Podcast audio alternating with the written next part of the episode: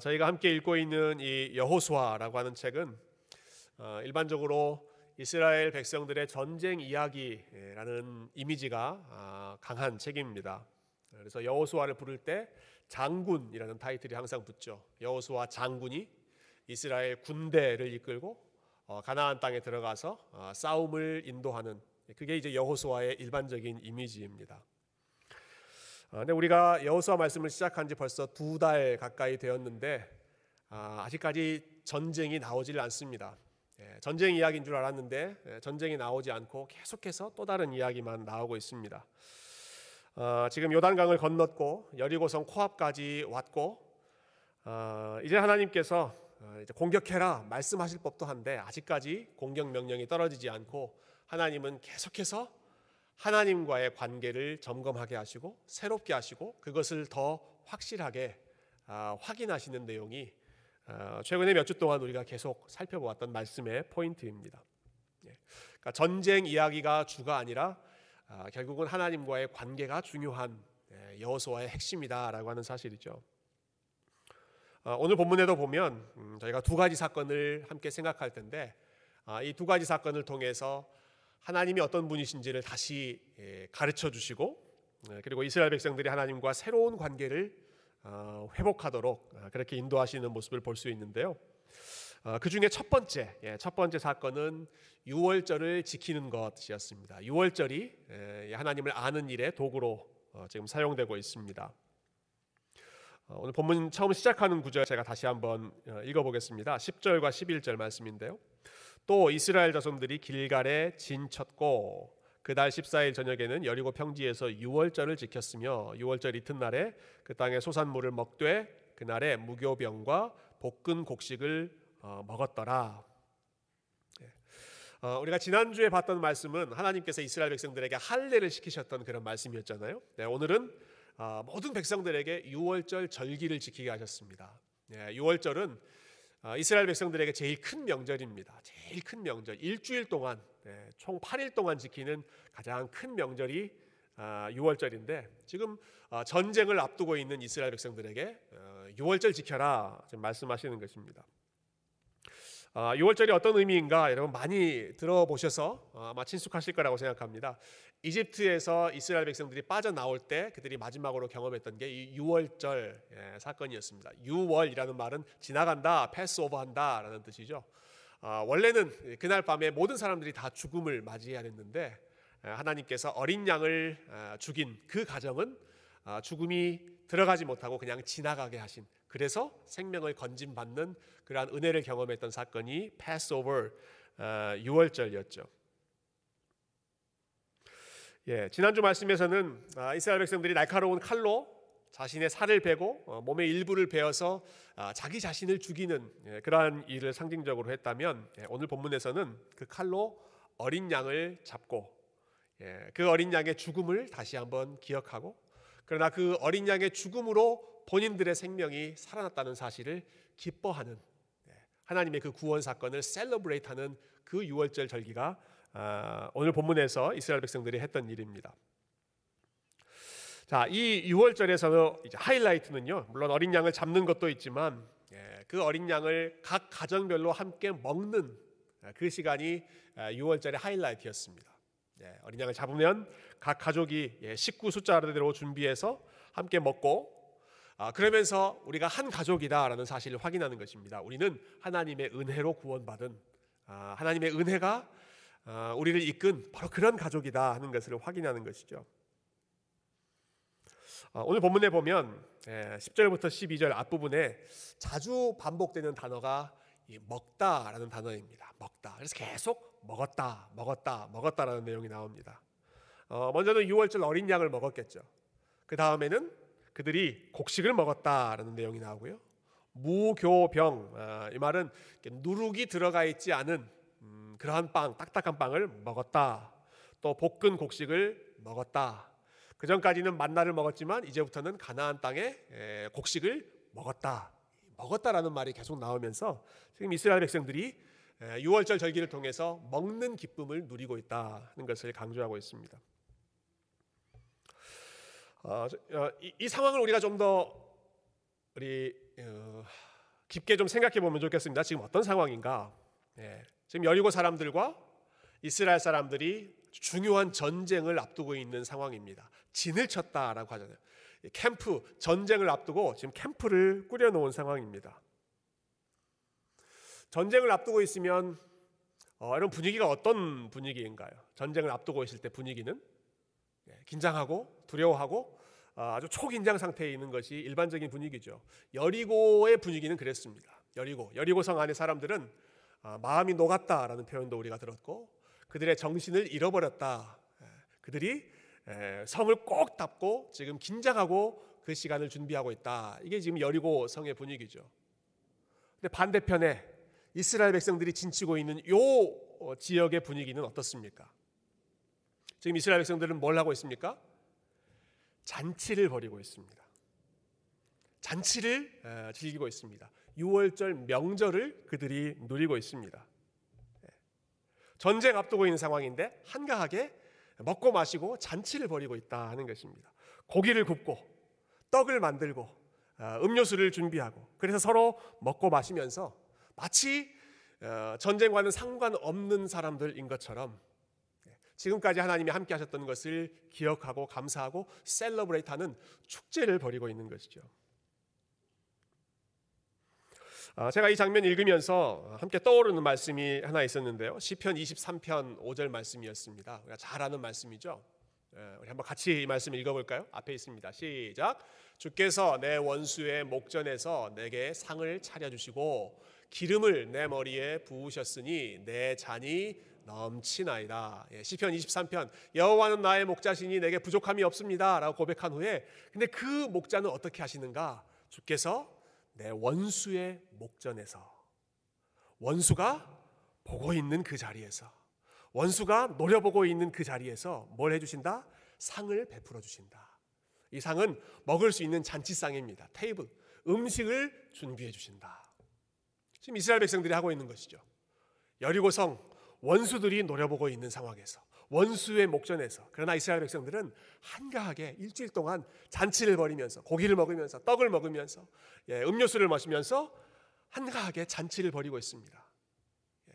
원수의 목전에서 상을 베풀어 주시는 그 목자 되신 하나님을 그들이 믿고 있기 때문에, 신뢰하고 있기 때문에, 그리고 하나님께서 그것을 훈련하게 하시는 것이죠. 예수님도 똑같은 모습을 보여주셨는데요. 우리 지난 주간에 함께 묵상했던 새벽기도의 본문이 예수님께서 제자들과 함께 유월절 잔치를 나누셨던 그러한 내용이었죠. 그때 상황은 무척이나 긴장되고 두려운 상황이었습니다. 종교 지도자들이 예수님 죽이려고 했습니다. 제자 중에 한 사람, 가룟 유다가 예수님을 배신하기로, 그래서 종교 지도자들로부터 돈을 받고 모든 일들을 꾸미고 있었습니다. 그러니까 사방을 둘러보면 뭐만 보입니까? 원수들만 보입니다. 원수들, 종교 지도자들, 가룟 유다, 다 원수들로 둘러싸여 있는데, 그때 예수님이 뭘 하셨어요? 제자들과 함께 우리 잔치하자, 우리 함께 파티하자, 우리 함께 먹고 마시자, 유월절 만찬을 준비하셔서 같이 이 유월절 음식을 나누셨죠.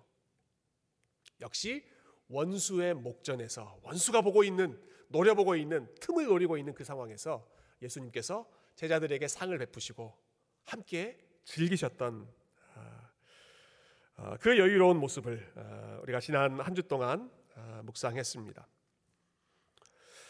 예수님께서 제자들과 나누셨던 그 식탁에는 예수님의 감사의 기도가 끊이질 않았습니다. 계속해서 예수님이 감사 기도하셨다는 말씀 우리가 읽었죠. 자, 빵을 나눌 때에도 제자들에게 주시면서 하나님 앞에 감사 기도 드리고, 또 잔을 주실 때에도 또 하나님 앞에 감사 기도 드리고, 그리고 그 식사를 다 마친 후에는 제자들과 함께 찬미하며 감람산으로 올라가셨다. 여러분, 한번 생각해 보십시오. 지금 이 상황이 지금 감사 기도가 나오는 상황입니까? 여러분, 찬미가 나오는 상황입니까? 지금 내일이면 십자가에 달려 돌아가셔야 하는 분이 지금 사방에서 예수님을 잡으려고, 죽이려고 틈을 노리고 있는 그 상황에서, 심지어는 제자들, 그 어리석은 제자들 마지막 순간에도 정신 못 차리고 우리가 누가 우리 중에 제일 크냐 하고 실갱이하고 있는 바로 그러한 실망스러운 상황에서 예수님은 감사의 기도를 드리시고 제자들과 함께 찬양하며 감람산으로 올라가셨다. 도대체 어떤 마음에서 하나님 주님께서 감사하실 수 있었을까? 이때 예수님의 감사는, 이때 예수님이 하신 찬양은 상황이 좋기 때문에, 상황이 평안하기 때문에 했던 그러한 감사가 아니었습니다. 죽음의 그림자가 점점 가까이 오는 상황이고 배신, 음모 이러한 것들이 예수님을 공격하고 있는 상황이지만, 그럼에도 불구하고 하나님의 선하심을 기억하기 때문에 하나님께서 분명히 이 고난의 때가 지난 후에 영광의 그 시간을 준비해 주신 줄을 믿기 때문에 지금도 하나님이 역사하고 계시는 과정이라는 사실을 우리 주님께서 믿음으로 바라보셨기 때문에 도저히 감사할 수 없는 상황에서 감사와 찬양의 고백을 드렸던 것입니다. 이스라엘 백성들에게 훈련하시는 것입니다. 너희들 지금 전쟁 앞두고 있지? 언제 전쟁 시작될지 모르는 긴장된 상황이지? 걱정하지 마. 나를 기억해라. 유월절 우리 파티하자, 즐기자, 잔치를 벌이자. 내가 지금까지 너희와 함께했던 것을 기억해라. 앞으로 내가 너희와 계속해서 함께할 것을 신뢰해라. 그 상황을 뛰어넘는 하나님의 은혜에 대한 감사와 찬양이 흘러나오도록 하신, 여러분, 이 하나님의 이 배려, 하나님의 여유가 저와 여러분의 삶에도 넘치도록 나타날 수 있기를 소망합니다. 우리의 삶이 긴장되고 두렵고 전쟁을 앞두고 있는 것처럼 불안한 상황 그 앞에 서 있다고 할지라도, 우리 유월절을 기념했던 것처럼 하나님이 우리를 구원하셨습니다. 하나님이 여기까지 오게 하셨습니다. 하나님이 앞으로 함께 하실 줄을 믿습니다. 여러분, 이 믿음 때문에 사도 바울도 그렇게 고백하지 않았습니까?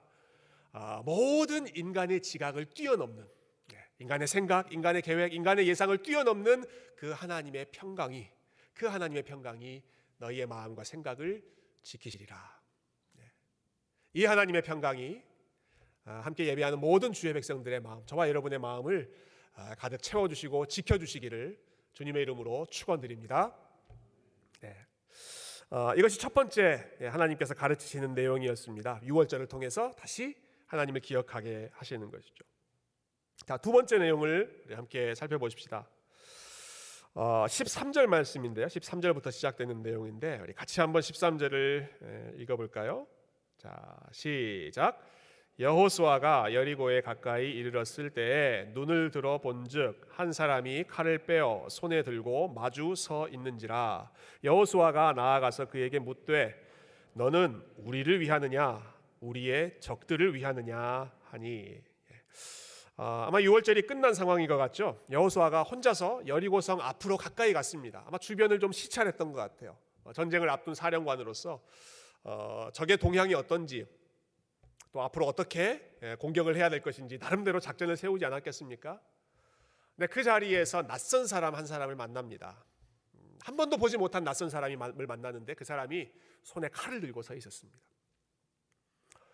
여러분, 여호수아의 마음이 어땠을까요? 손에 칼을 들고 지금 서 있는 한 사람을 만나서 언제 지금 전쟁이 터질지 모르는 일촉즉발의 상황인데 그런 사람 앞에 서 있을 때 여호수아가 깜짝 놀랐겠죠. 그래서 물어봅니다. 당신은 우리 편입니까? 아니면 우리의 적들의 편입니까? 네. 어디서 울리는 아름다운 벨소리. 이 벨소리는 우리 편입니까? 우리의 적의 편입니까? 여러분, 여호수아가 지금 이 사람에게 물어보는 것입니다. 당신은 우리 편입니까? 반대편입니까? 여러분, 이런 질문을 하면 거기에 돌아오는 대답은 어떤 대답이 돼야 되나요? 둘 중에 하나죠. 나는 당신 편입니다. 아니면 나는 당신 편이 아니라 반대편입니다. 이 둘 중에 하나가 나오는 것이 자연스러운 대답일 것입니다. 근데 여호수아 앞에 서 있는 이 사람이 아주 이상하게 대답을 합니다. 그 다음 14절을 보시면 제가 앞부분 읽어볼게요. 그가 이르되 아니라 나는 여호와의 군대 대장으로 지금 왔느니라 하는지라. 이 사람이 뭐라고 대답했습니까? No라고 대답했습니다. No, 아니라. No. 여호수아가 뭐라고 물어봤어요? 당신은 우리 편입니까? 아니면 우리 반대편입니까? 여러분, 이것은 OX 퀴즈 같은 겁니다. OX. O입니까? X입니까? 둘 중에 하나 초이스가 있지 않아요? O입니까? X입니까? 우리 편입니까? 반대편입니까? 근데 이 사람이 뭐라고 대답해요? No. No. O도 아니고 X도 아닙니다. 더구나 지금 이 사람은 그 다음에 나는 여호와의 군대 대장으로 왔다라고 이야기하죠. 자, 여호와의 군대 대장으로 오셨으면 지금 여호와의 군대 이스라엘 백성들 편으로 오신 것 아니겠습니까? 그들을 도와주러 오신 것 아니겠습니까? 그러니까 여호수아에게 나는 너희 편이다, 나 네 편이다, 너희를 도와주러 왔다 이렇게 말씀하시면 훨씬 자연스러운 내용이 되겠죠. 근데 그런 반응이 나오지 않습니다. 여호수아에게 돌아온 대답은 no입니다. no. 이게 무슨 뜻인가? 여호수아의 질문 자체가 잘못되었다라는 뜻입니다. 이 사람, 이 존재는 그 질문에 난 너희 편이다, 반대편이다 이렇게 대답할 수 있는 그 정도 수준이 아니라 그 질문을 뛰어넘는 I'm above all, I'm above all, 나는 모두 위에 있는 너희들을 뛰어넘는 존재이다, 초월적인 존재이다, 이 사실을 말씀하시는 것이죠. 그 다음에 이어지는 말도 한번 생각해보면 좋겠습니다. 나는 여호와의 군대 대장으로 지금 왔다 말씀하시잖아요. 지금 이스라엘 군대의 대장이 누굽니까? 이스라엘 군대의 대장, 지금까지 여호수아가 이 모든 군대를 이끌고 대장으로, Commander in Chief, 대장으로 여기까지 왔죠. 근데 이 사람이 여호수아에게 네가 대장이 아니라 내가 대장이다, 하나님께서 나를 군대 대장으로 보내셨다. 여호수아로서는 당황할 수밖에 없는 그런, 이 사람은 범상치 않은 분이시구나, 지금 내 질문으로 설명할 수 없는 분이시구나, 나를 초월하는, 나를 뛰어넘는 분이시구나 하는 것을 여호수아가 직감하게 됩니다.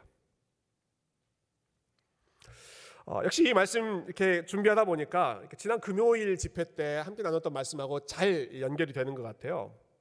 제가 지난 금요일에 우리 자녀들하고 같이 여기서 예배를 드렸습니다. 온 가족이 함께, 어린아이부터 중고등부 자녀들 함께, 특별히 제가 창세기 32장 야곱이 씨름했던 그 본문을 가지고 함께 말씀을 나눴는데요, 우리 아이들을 놓고 함께 설교할 때는 제가 평소보다 더 긴장을 합니다.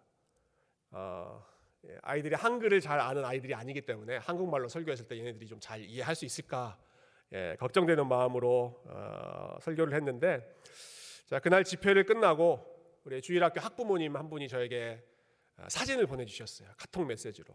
얼마나 큰 격려가 됐는지 모릅니다. 자기 아이가 금요일날 설교를 듣고 집에 가서 설교를 그 정리한 노트를, 근데 영어로 정리한 게 아니라 한글로 또박또박 정리한 그 노트를 저에게 보내주셨더라고요.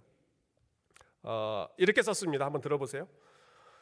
오늘 교회에 가서 목사님 말씀을 들었다. 내용은 야곱이 어느 한 사람이랑 씨름하는 이야기였다. 키포인트, 무언가가 필요하면 딴 사람한테 가서 뺏지 말고 하나님한테 가서 받아라. 기도가 이렇게 나옵니다. 미움이 없어지게 해주세요. 하나님하고 씨름하게 해주세요. 와우. 여러분, 우리 교회 애들 수준이 이 정도입니다, 여러분. 아이들 수준이 이 정도예요. 얼마나 우리 주일학교 선생님들이 정성껏 하나님 말씀 열심히 가르쳤으면, 그 설교를 듣고 하나님, 다른 사람 뺏지 않고 하나님과 씨름하게 해주세요. 제가 앞으로 보려고 그래요, 진짜. 하나님과 씨름하면서 사는지 그 아이를 좀 주목해서 보려고 하는데요. 또 한글 학교에서 열심히 배워가지고 한글로 틀리지 않게 쓰는 모습 보면서 제가 참 은혜를 많이 받았습니다. 여러분, 근데 그 말씀, 우리가 금요 집회 때 나눴던 말씀 보면 야곱이 씨름하잖아요. 야복강에서 씨름하잖아요. 처음에는 사람인 줄 알았죠. 사람인 줄 알고 열심히 씨름했습니다. 근데 한밤중에 밤새 씨름하고 나서는 어떻게 깨닫습니까? 사람이 아니었구나, 하나님이셨구나 하는 걸 깨닫잖아요.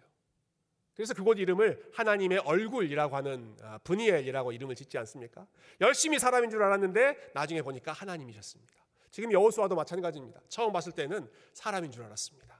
칼을 들고 있는 사람, 그래서 당신은 우리 편입니까? 저쪽 편입니까? 물어봤는데 No, 나는 여호와의 군대 대장으로 왔다.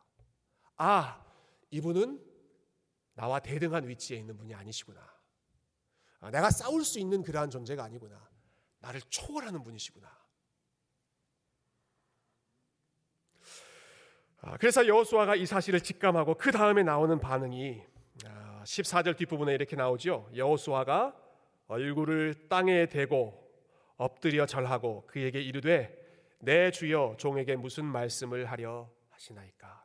이것은 하나님을 만났을 때 사람들이 보였던 반응입니다. 땅에 얼굴을 대고, 여러분 땅에 얼굴을 대신 적 있습니까? 땅에 얼굴을 대고 자기의 몸을 최대한 낮추는 겸손의 표현이죠. 그리고 절하고, 이것은 예배했다는 표현입니다. 그리고 말 자체가 달라지죠. 내 주여, 종에게 무슨 말씀을 하시겠습니까? 당신은 나의 주인이시고 나는 당신의 하잘것없는 종에 불과합니다. 무슨 말씀이든 하십시오. 제가 그 명령에 순종하겠습니다. 그러자 하나님께서 이렇게 말씀하십니다. 마지막 15절을 같이 읽어볼까요? 15절 시작. 여호와의 군대 대장이 여호수아에게 이르되 내 발에서 신을 벗으라. 내가 선 곳은 거룩하니라 하니 여호수아가 그대로 행하니라. 아멘. 이 말씀도 아주 친숙한 장면이죠. 모세에게 처음 나타나셨을 때 하나님께서 하셨던 말씀이었습니다.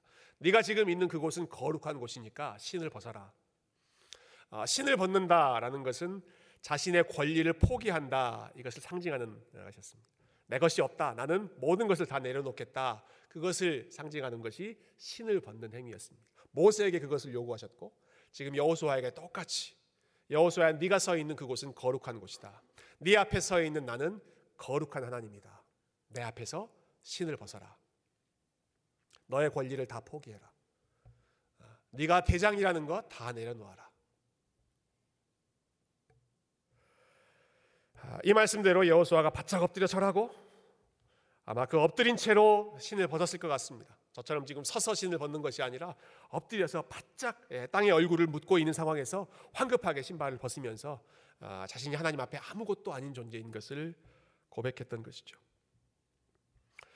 여호수아가 왜 이렇게 자신을 낮추는가? 하나님의 거룩하심에 그가 압도되는 것입니다. 하나님의 거룩하심에 압도된 것입니다.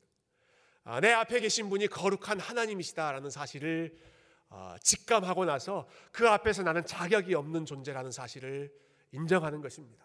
내가 도저히 이분 앞에 다가갈 수 없는 분, 감히 얼굴을, 시선을 마주할 수 없는 분, 나는 눈을 그냥 아래로 내리깔고 엎드릴 수밖에 없는, 그것 외에는 내가 할 수 있는 일이 없다.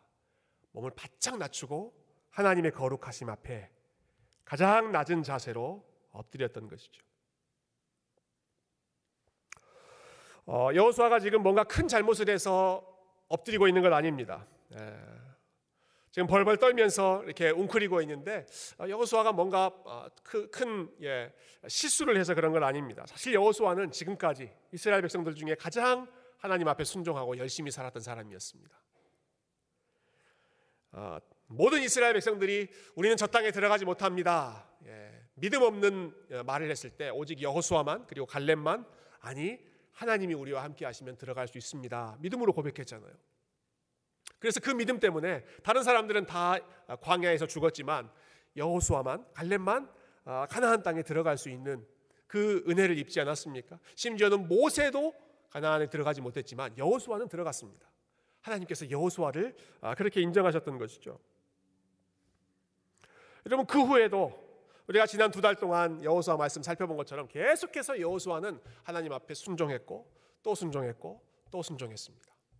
여호수아야 사람들 준비해서 요단강 건너가라. 예 하나님. 요단강 건너간 다음에 돌 준비해서 나를 기억해라. 예 하나님. 지난주 말씀, 전쟁 앞두고 있지만 너희들은 내 앞에 순종하는 거 중요하다. 할 일을 다 행해라. 예 하나님. 오늘 말씀, 야 6월절 지켜라. 6월절 지켜라. 잔치를 벌여라. 예 하나님. 하나님께서 시키신 말씀 다 하나도 어기지 않고 계속해서 여호수아는 순종하고 또 순종했습니다. 이스라엘 백성들 중에 가장 하나님과 가까웠던 믿음이 탁월한 그런 사람이었습니다. 그럼에도 불구하고 그가 하나님 앞에 섰을 때에는, 내 앞에 하나님이 계시다라고 하는 사실을 직감했을 때에는 도저히 얼굴을 들지 못하고 바짝 엎드릴 수밖에 없었던, 하나님의 거룩하심은 그러한 거룩하심이었던 것이죠. 자기를 완전히 압도하는, 아무리 열심히 살고 아무리 열심히 순종하고 아무리 열심히 헌신했다고 하더라도 그 하나님을 생각하면 도저히 두려워서 고개를 들 수 없는 그러한 부끄러움, 그러한 자신의 그 자금, 아무것도 아닌, 내가 아무것도 아닌 존재라는 사실을 이 하나님 앞에서 철저하게 인정할 수밖에 없었습니다. 예, 거룩하다라는 단어가 바로 이런 뜻이죠. 거룩하다라는 단어는 구별되었다, 다르다라는 뜻입니다. 하나님은 나와 다른 분이다. 내가 범접할 수 없는 분, 나와 구별된 분이시다. 이것을 보여주는 단어가 거룩이라고 하는 단어이고요.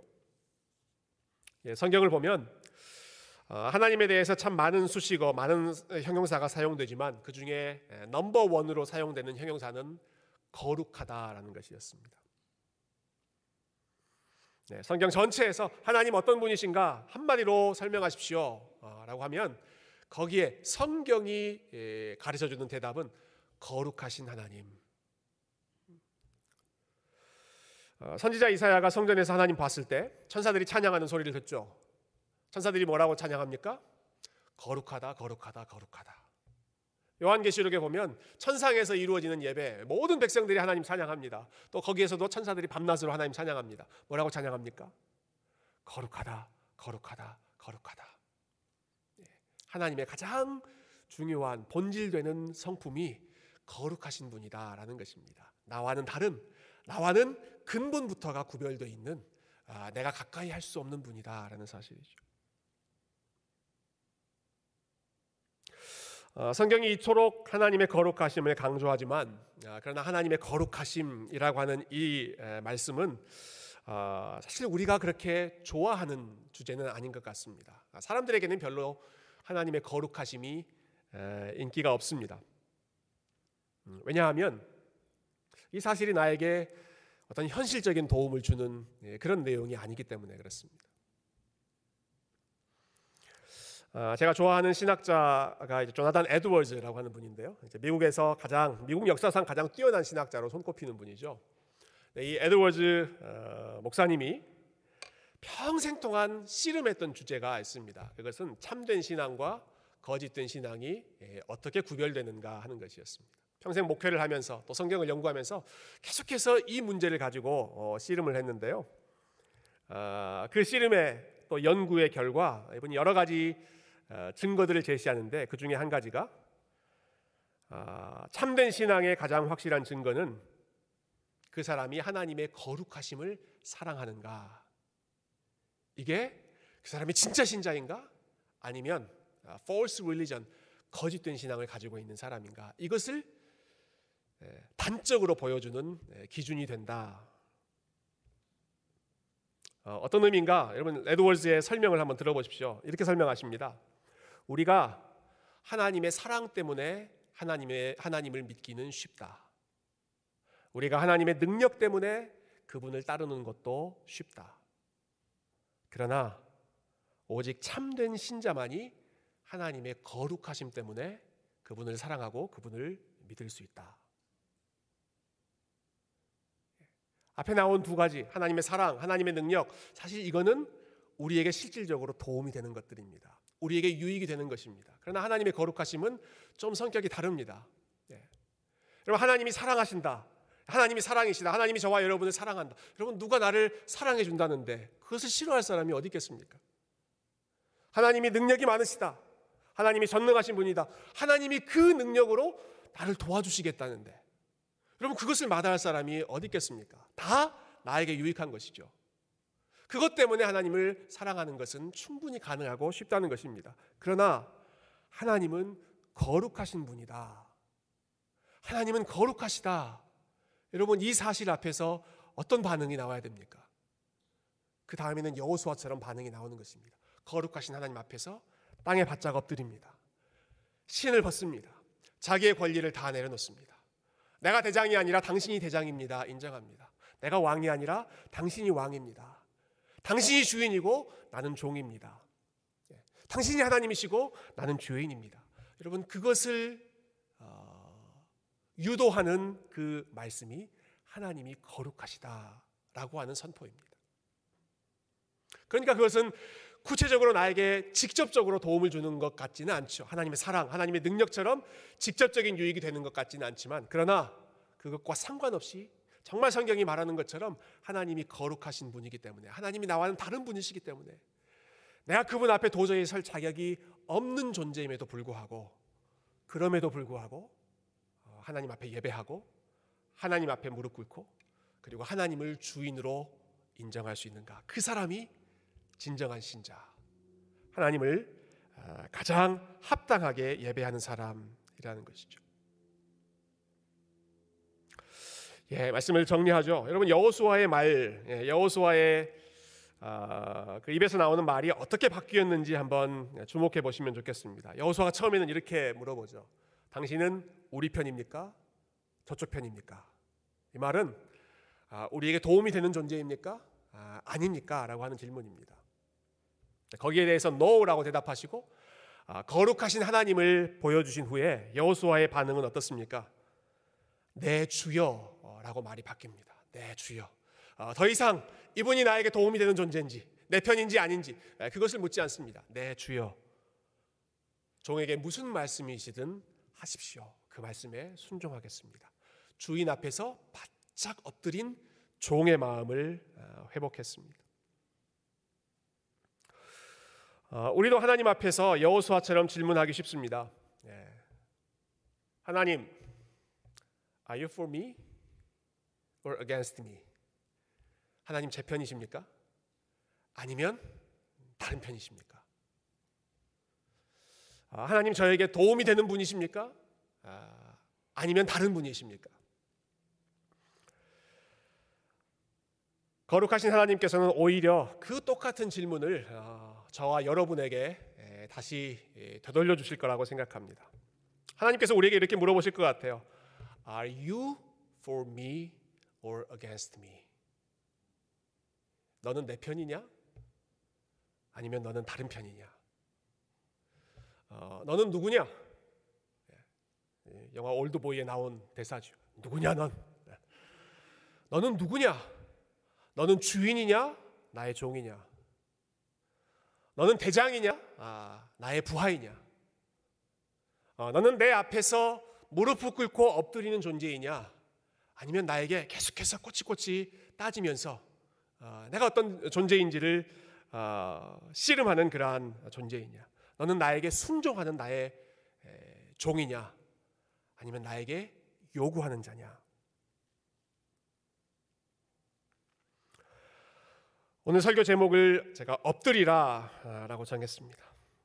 Fall down, 하나님 앞에 엎드려라. 제가 다음 시간에는 여호수아 6장 여리고성이 무너지는 것을 함께 살펴볼 것입니다. 그러나 여러분, 여리고성이 무너지기 전에 먼저 여호수아가 하나님 앞에 무너지고 하나님 앞에 엎드렸습니다. 전쟁을 앞두기 전에, 전쟁을 시작하기 전에 먼저 하나님을 기억하며 유월절 잔치를 벌였습니다. 내가 어떤 존재인가, 내가 얼마나 잘 싸울 수 있는 능력이 있는가, 그것이 중요한 것이 아니라 하나님이 어떤 분이신지를 기억하고, 하나님이 어떻게 구원하셨는지를 기억하고, 그리고 그 하나님은 내 앞에 거룩하신 하나님으로 나는 그분 앞에 바짝 엎드려서 나의 권리, 나의 신발을 벗고 나의 타이틀을 내려놓고 나의 모든 것을 다 내려놓고, 주님 말씀하십시오. 저는 주님께서 어떻게 하시든 따라가는 주님의 종입니다. 여러분, 이와 같이 겸손하게 하나님 앞에 엎드리는 이러한 참된 예배자의 삶, 참된 종의 마음을 오늘 여호수아를 통해서 우리가 함께 기억하고, 우리 하나님 앞에 우리의 권리를 주장하는 것이 아니라 우리의 권리를 내려놓고 하나님이 원하시는 대로 나의 삶을, 나의 모든 것을 마음껏 사용하시기를 온전히 내어 맡기는 그러한 예배자로, 그러한 하나님의 참된 종으로 여러분의 모든 것을 하나님의 손에 맡기는 믿음의 백성들, 믿음의 삶이 되시기를 주님의 이름으로 축원드립니다. 함께 기도하겠습니다.